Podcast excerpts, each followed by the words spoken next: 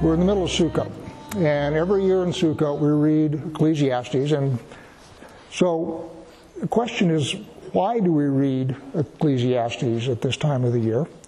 And what is the theme of the Sukkot feast? The theme of Sukkot is joy. And in fact, the rabbis say that anybody who has not been Jerusalem during Sukkot has no idea in the world what true joy is. 389 verses tell you to be joyful. That's a lot. The old preacher story, and may even be true, is that there are 365 fear nots in the Bible, one for every day. Well, there's more joy than fear not. I haven't counted the fear not, so I repeat that apocryphally. It may be true. But joy I do know, and that's 389. God commands us to be joyful. It is not a suggestion, it's a commandment. So, for example, in Leviticus 23, which is the passage of the scripture which lays out the feasts, it says, On the fifteenth day of the seventh month, when you have gathered in the produce of the land, you shall celebrate the feast of the Lord seven days. On the first day shall be a solemn rest, and on the eighth day shall be a solemn rest. And you shall take on the first day the fruit of splendid trees, branches of palm trees, and boughs of leafy trees, and willows of the brook, and you shall rejoice before the Lord your God seven days. So the commandment for this time of year is to rejoice. Now, you ever been in a bureaucracy? It's in many ways kind of soul destroying. I can remember I was the post engineer at Fort Irwin, basically a city manager. And I go into one of the offices that I was supervising, and there were these signs scattered around. One of them was, It's hard to soar with eagles when you work with turkeys. and everybody snickers. And I had them take it down. Get it out of there. Because what you don't want is you don't want the attitude in your office to be that everybody except you is a turkey. That's destroying. But anyway, uh, one of the things that you would see in offices like that, I, again, I never let it be in any of mine, is the beatings will not stop until morale improves. So God commands joy, and sort of the cynical thought is so the beatings won't stop until you're joyful? And in fact, God says in Deuteronomy, Deuteronomy 28, and this is the curses part all these curses shall befall you.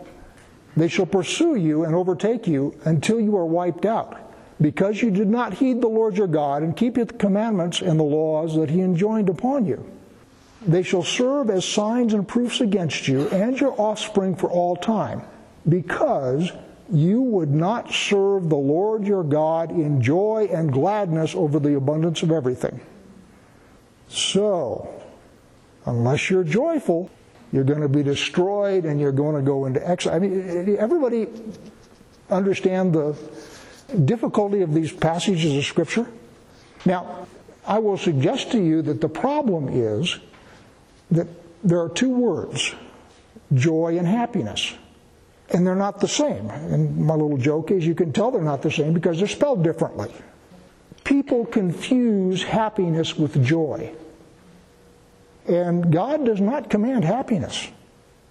He doesn't command you to be happy. He commands you to be joyful. So what's the difference between happiness and joy? Happiness is an emotion. We all have lots of emotions. For example, as many of you are praying, watching the events taking place in Washington today with the attempt to confirm a Supreme Court justice, I will tell you, I was angry. I was not happy.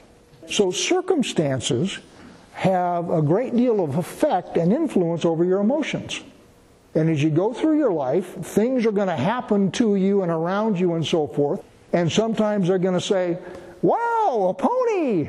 I'm really happy. And sometimes you're going to say, well, no, that's the other end of the pony, and I'm not so happy.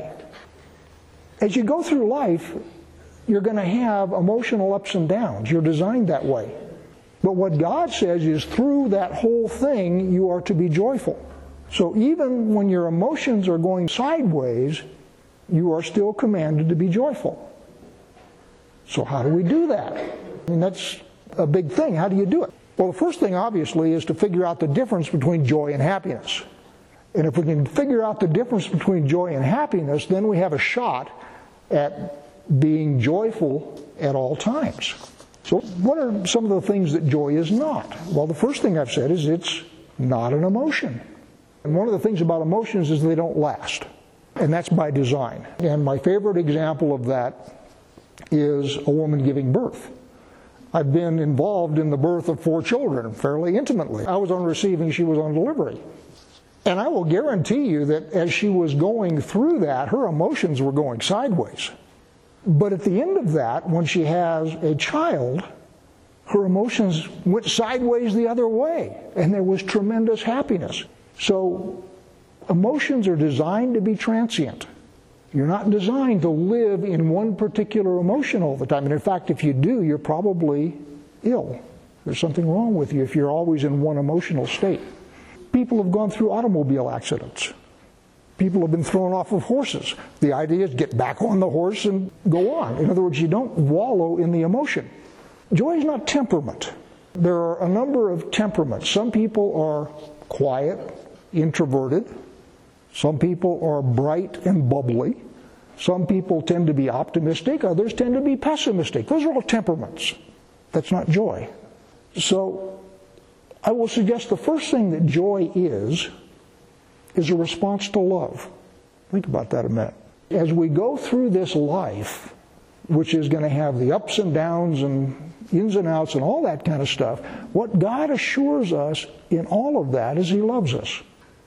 And He assures us as we go through all of that that there's a reason we are going through it.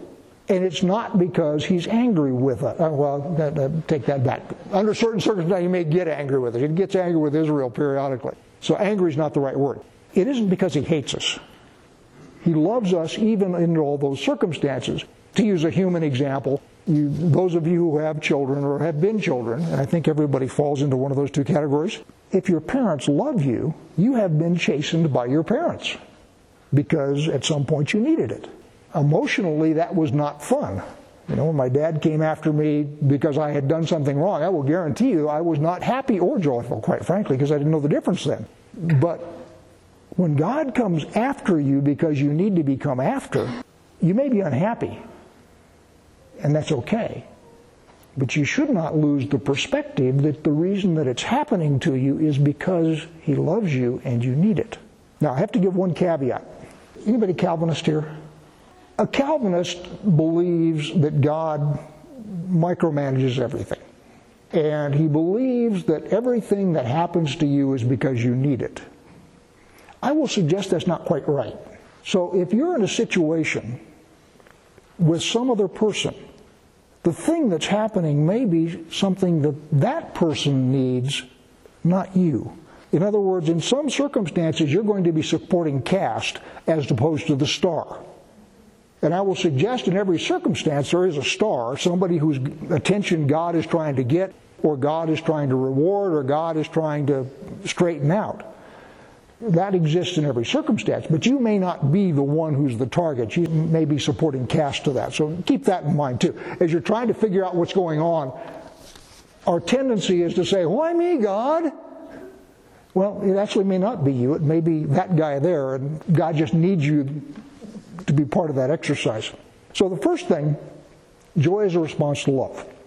First Peter Blessed be the God and Father of our Lord Yeshua Messiah. According to his great mercy, he has caused us to be born again to a living hope through the resurrection of Yeshua Messiah from the dead, to an inheritance that is imperishable, undefiled, unfading, kept in heaven for you, who by God's power are being guarded through faith for a salvation ready to be revealed at the last time.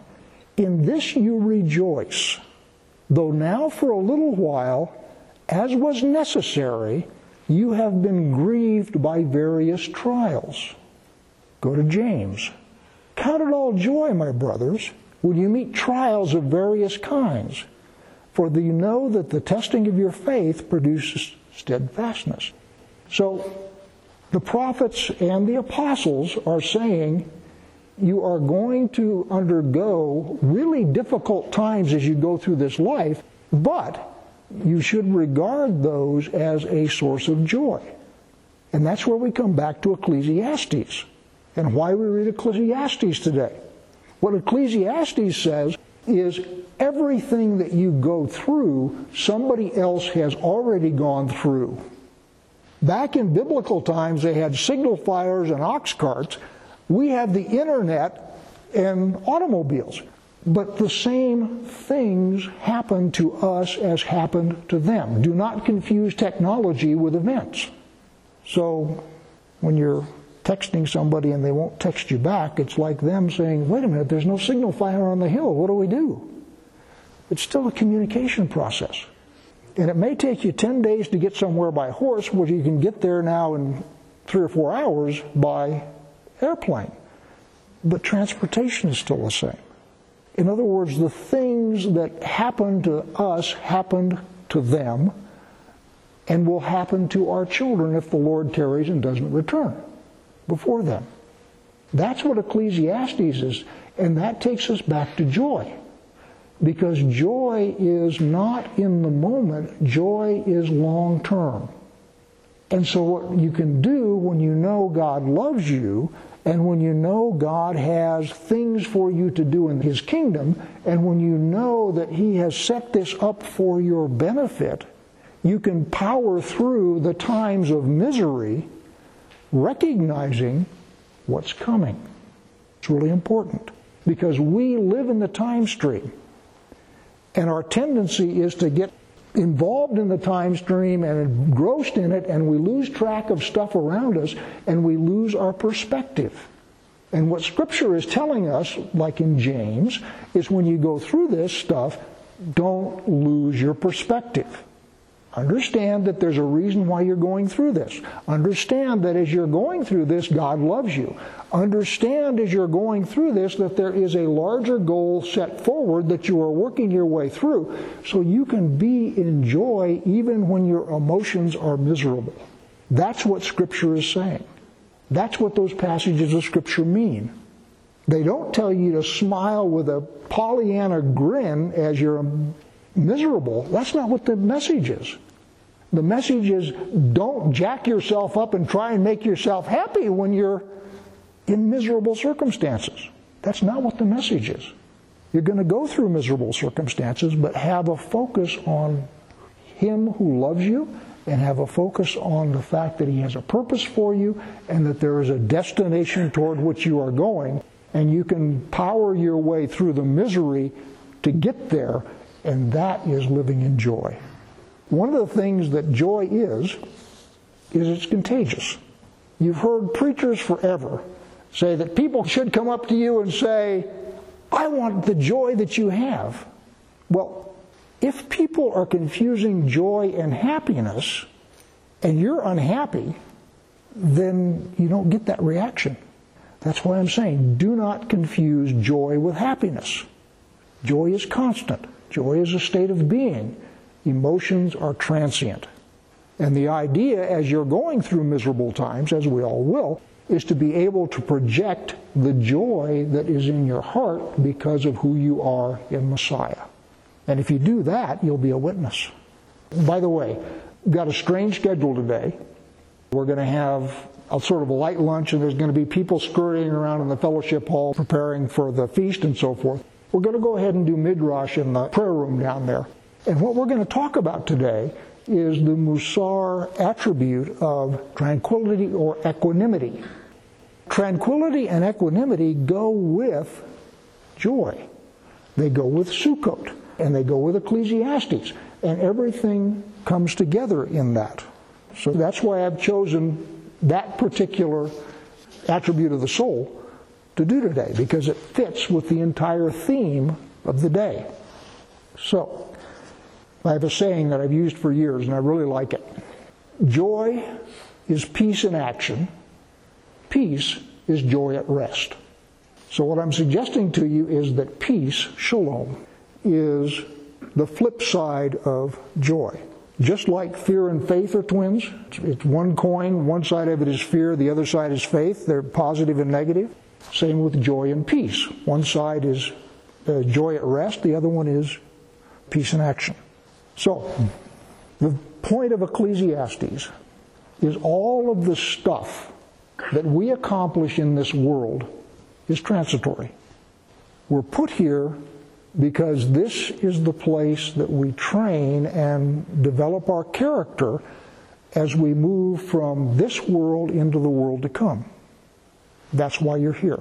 And what Ecclesiastes says is whatever accomplishments that you make here are going to have to be done again by somebody else that follows you.